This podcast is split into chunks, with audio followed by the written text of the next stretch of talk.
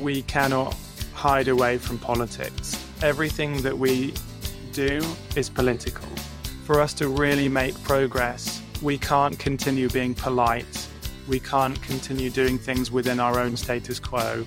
And there has to be political change. So my tip is to recognize that everything is political. And there's no hiding away from that fact. There's no time now for us to be polite and to shy away from politics. Hello and welcome to Saving Planet A. I'm your host, Gizem Eren. In this show, we learn together about sustainability, climate change, a circular economy, and jobs that help save the planet. My guest today is director and series producer Eddie Frost. Eddie is chairperson at Proudfoot Limited, a production company based in Clerkenwell, London. Ever since his childhood, he has been passionate about the natural environment and conservation. He has directed documentaries for British and international broadcasters, as well as for major brands and NGOs.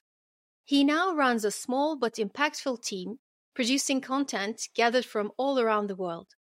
His work aims to shine a spotlight on those fighting for positive change and to explain complicated solutions to our global problems for as wide an audience as possible. In 2018, Eddie directed a short documentary film called Ice Alive, where glaciologist and data scientist Joseph Cook takes a closer look at the microbial life that can be found all over the planet's glaciers and ice sheets. This rich ecosystem affects the melt rates of polar ice and snow and could be accelerating climate change. Eddie, welcome to Saving Planet A. Hi, thanks for having me. Let's start with Ice Alive, Eddie. The film features Chris Hadfield, former commander of the International Space Station, and is narrated by quantum physicist Jim Al-Khalili. It's an amazing film, by the way. I've seen it.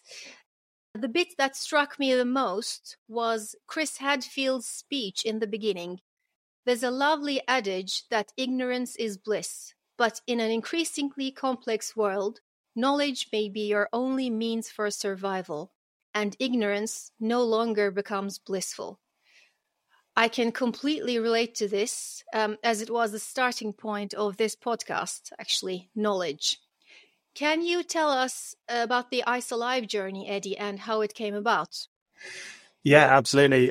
First of all, I wish those were my own words. I think Chris Hadfield is one of those amazing individuals who is able to encapsulate kind of whole careers worth of thinking and trying to figure out the way that we can communicate about the world. And he can kind of do that in one or two sentences sometimes. He's an incredible guy.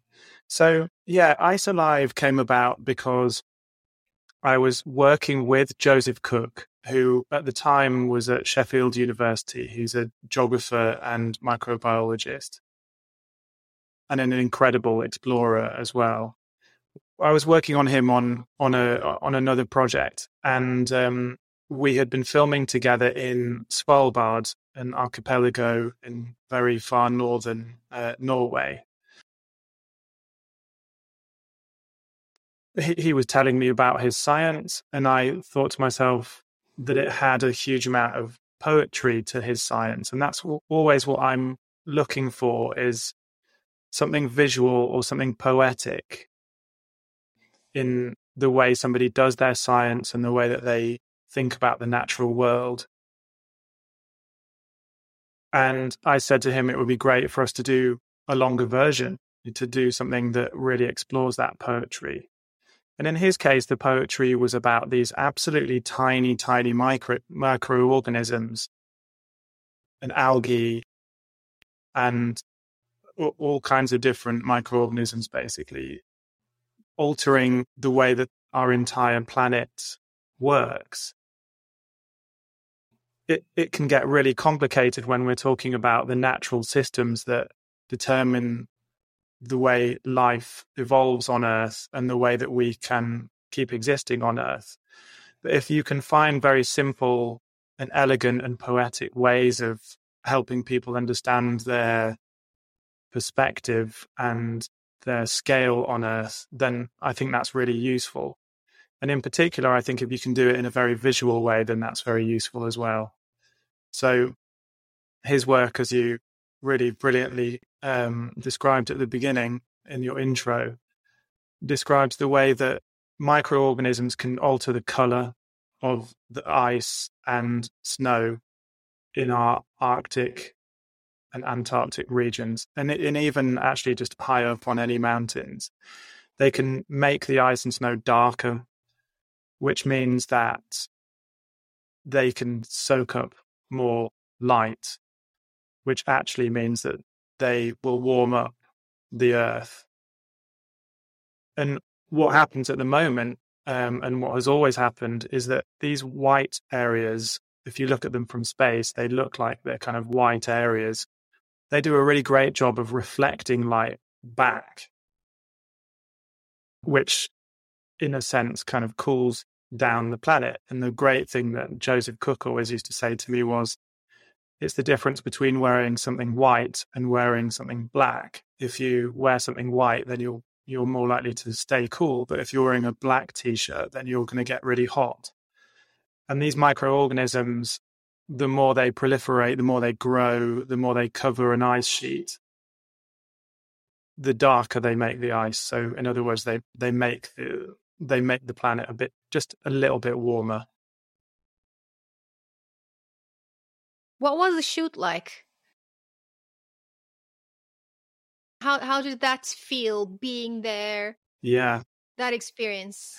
Yeah, I mean, it was incredible. We went to Greenland on the Greenland ice sheet. There was lots of travel involved and lots of logistics. We were camping out right next to the ice sheet and going out onto the ice sheet every day.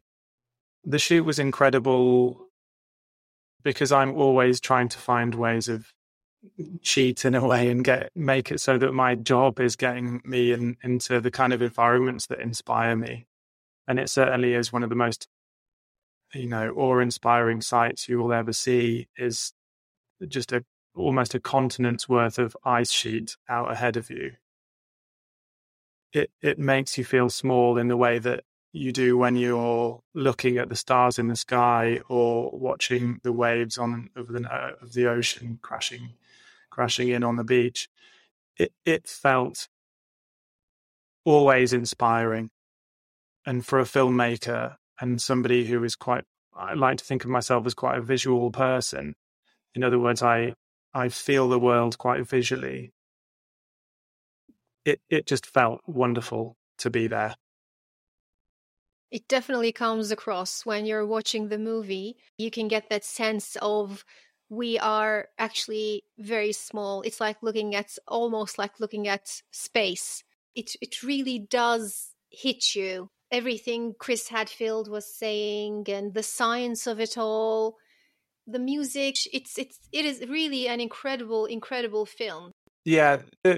The making a film has to have that. And again, this sounds a bit pompous, and I'm not saying that I'm brilliant at it. It's just what I try to do. There's a real alchemy.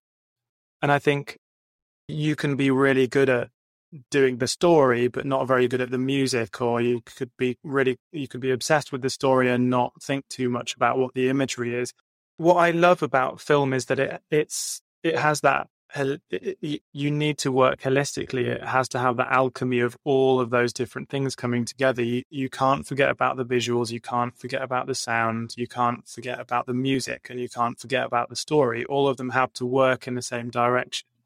And it's really hard, and it's difficult to think about when you're camping with other people and nothing is dry because it's been raining, even though it's really cold.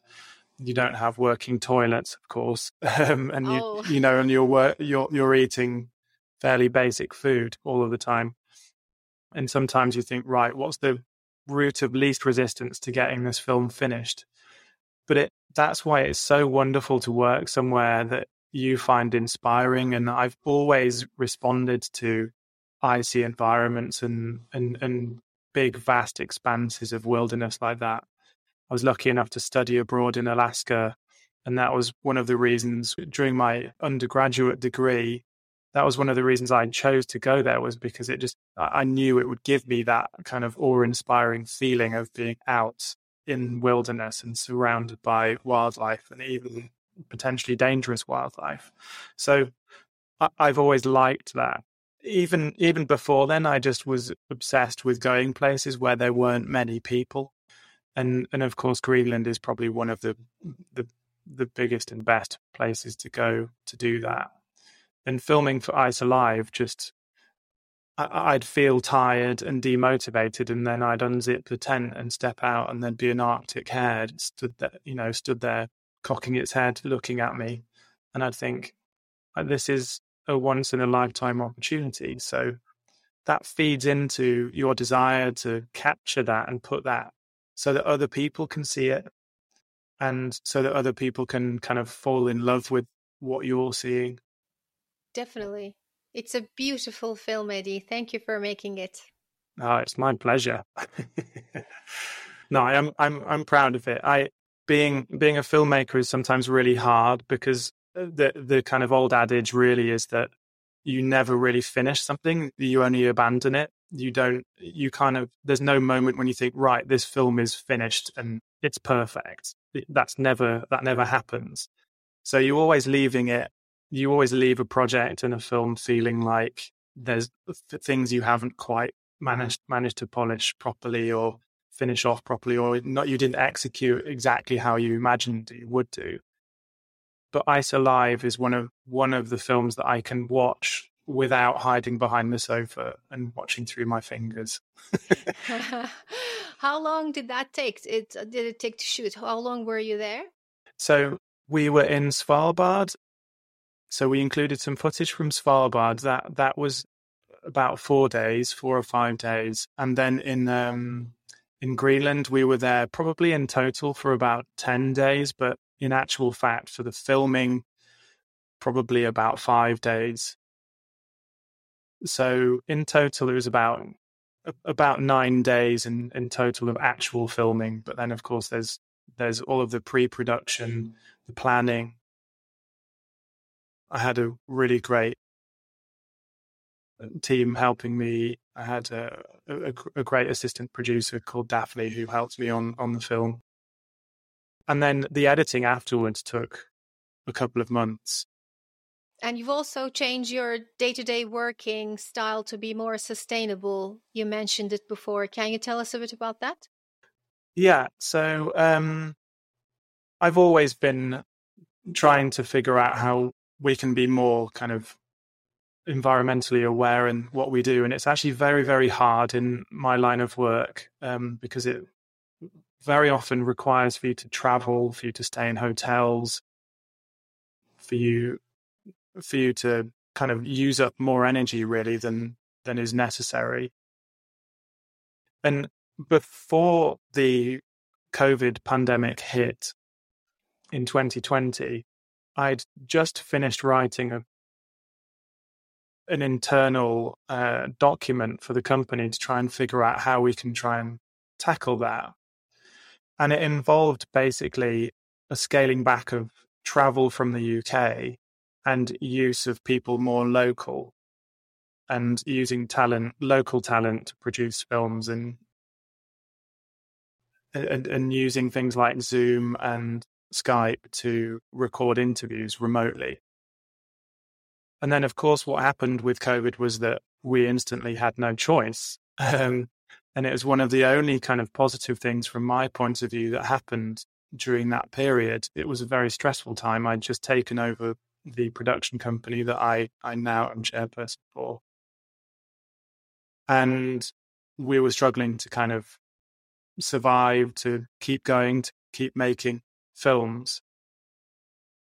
And what it did was it forced us to do what I'd been intending to do quite gradually, but we had to do it almost immediately. So now we've greatly reduced our travel.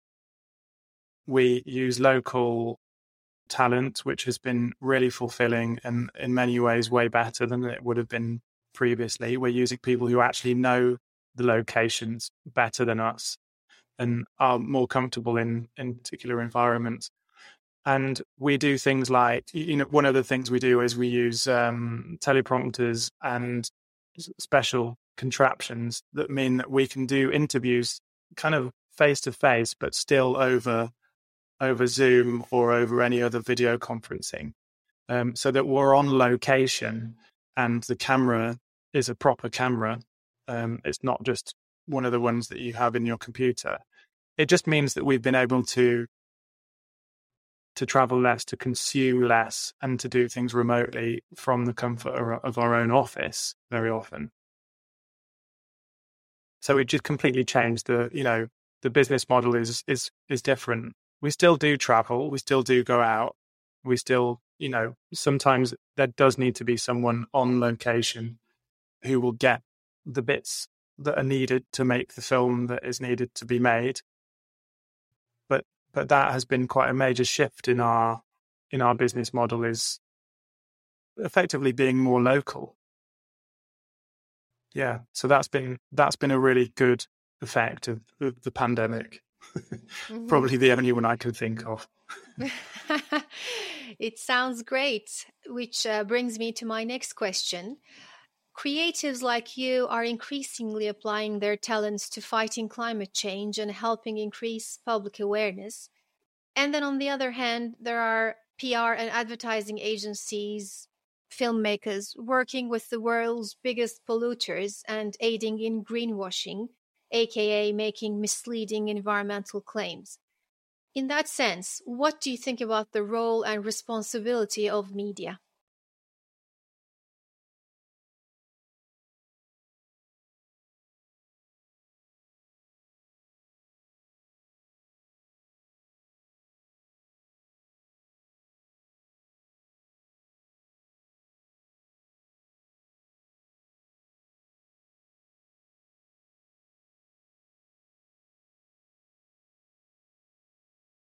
I would say this, but I think it's huge.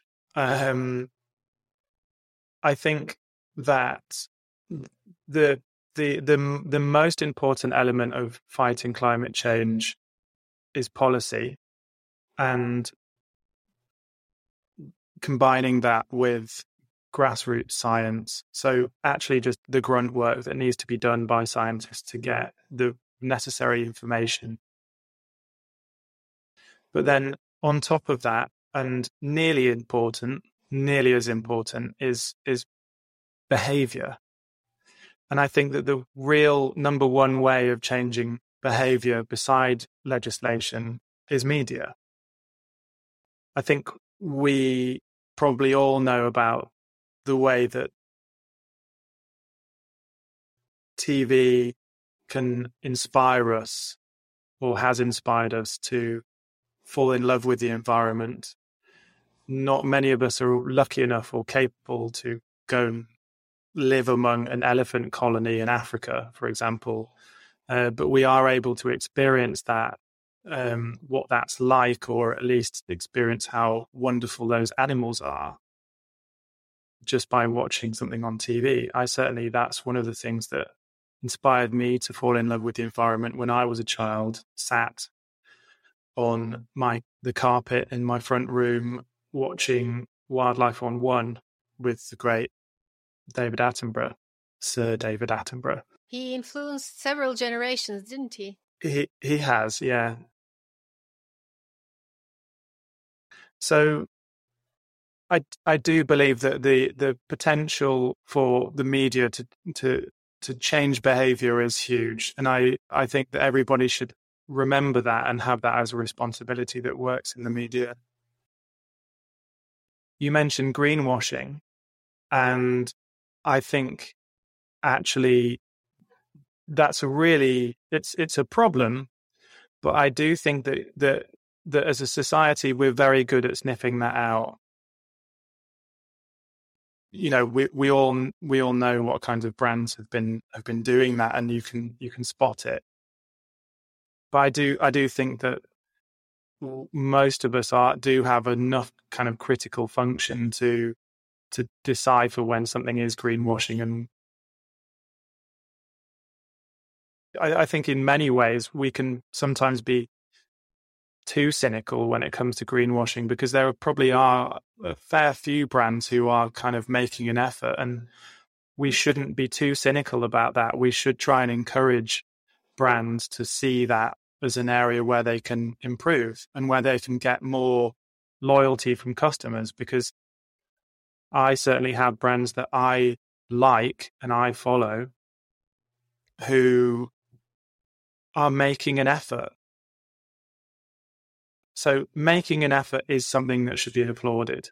But if a company is founded on the very basis of taking from the planet and ruining the planet, and have been for 100 years or even 20 years or 10 years, then that's where we should really draw the line, and we should not fall for the kind of nonsense that they'll put something up on Twitter, a nice film with children running through cornfields and dolphins jumping out of waves, and it's really not based on any actual work being done. But from my point of view, I don't think that we as a society, especially in the UK, I don't think we fall for that very often. In a way, I think we have the opposite problem. And that is, sometimes we can be so cynical about brands making an effort that,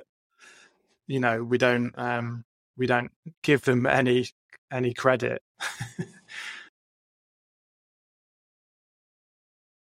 Having said all of that, I am a deeply cynical person. So, I am just as cynical as the next person. A northerner. Yes, exactly. Yeah.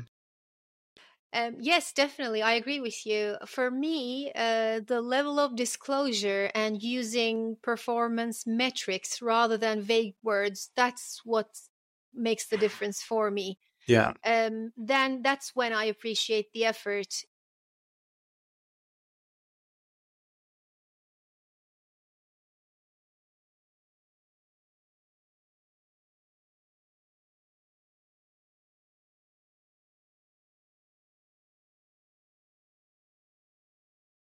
The cynic in me always is at the front and is highly doubtful and skeptic of actual good intent. Yeah, absolutely. And I do think, having said everything I've just said, I do think that there is a real problem when you're in the supermarket, for example, and you go through.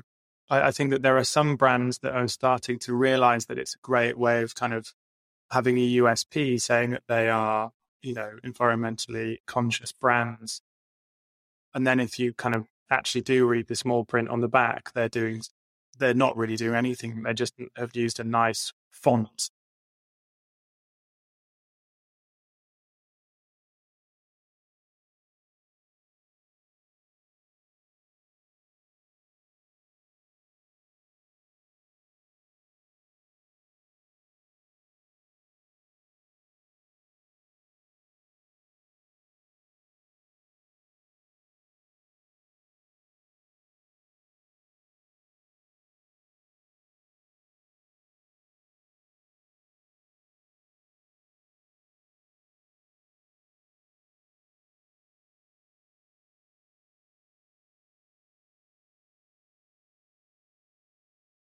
I think we've all been in the supermarket and we've picked up a product and thought, this looks like it might be an environmentally conscious product.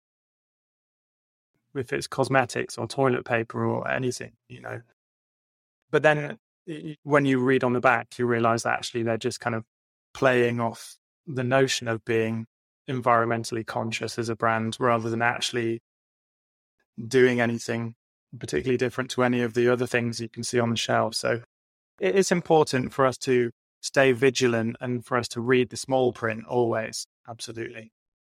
Mm-hmm. Eddie, I know you've been passionate about the natural environment and conservation since your childhood. Can you tell us a bit about the environment you grew up in? Yeah, so I moved around a little bit when I was a kid. I was born in Leeds. And then we moved to Norfolk and the West Midlands, and then ended up back in Leeds when I was around 12. But wherever we lived, my parents always took me for walks and took us camping, and we very often found ourselves in Snowdonia, in the Lake District, or the Yorkshire Dales, or Scotland. And my dad also was quite a keen rock climber, so he used to take me climbing, which I'll pretend I really enjoyed now, but at the time I found absolutely terrifying. But what that did was it gave me an intuitive understanding of the way the natural world worked. I think it meant that it would rain, it would be windy, it would be really cold, and my dad in particular, that wouldn't really make a difference as to whether we should be going for a walk or not. We would just go out whatever the weather was and whatever the conditions were. So, you know, we often found ourselves at halfway up a mountain, crouching underneath a rock, freezing cold, soaking wet, eating a Kit Kat to keep us going.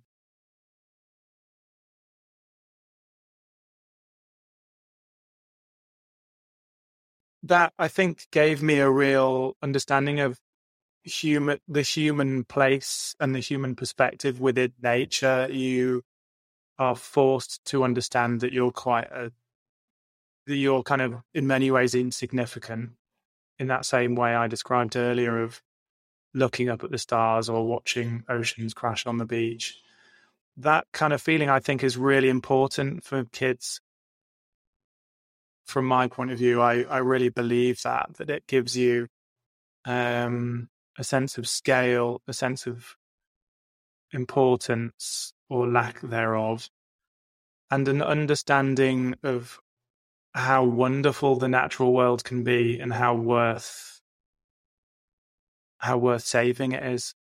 Because there were moments of euphoria that I would feel from really quite minimal things, like sun breaking through the clouds, probably usually because I was soaking wet and starving. But those feelings, you realize, are only kind of possible in the natural world. And so, yeah, I think it gave me an intuitive understanding of what the natural world, how it worked and what was so wonderful about it. I have friends who are rock climbers, and the sense I got from them is that you learn to respect your environment and the natural world rather than trying to manipulate it.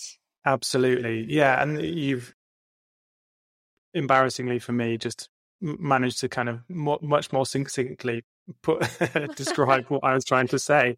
So, I mean, that is basically it, that you kind of have to respect it. And when you're walking through somewhere utterly beautiful and it's damaged by, I don't know, a bit of bad building or litter or some bad planning or a noisy road, then you think, that's a pity. And you think, that doesn't have to be the case. The more we get, the more humanity is detached from the natural world, the less you realize is being done to the natural world, if that makes sense. I think that it's so important to be shown the natural world and to be taken into not even wilderness, but just places that are emptier, where the main thing going on is nature, not human effects on nature. Well said.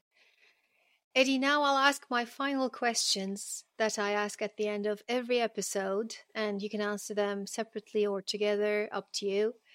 The first question is, what's giving you hope right now? And the second question is, what's your favorite tip for saving Planet A? What's giving me hope is seeing incredible scientists and determined people working towards finding solutions. Unfortunately, I think we're at a stage now where the only hope we do have for this planet, or at least human life on the planet,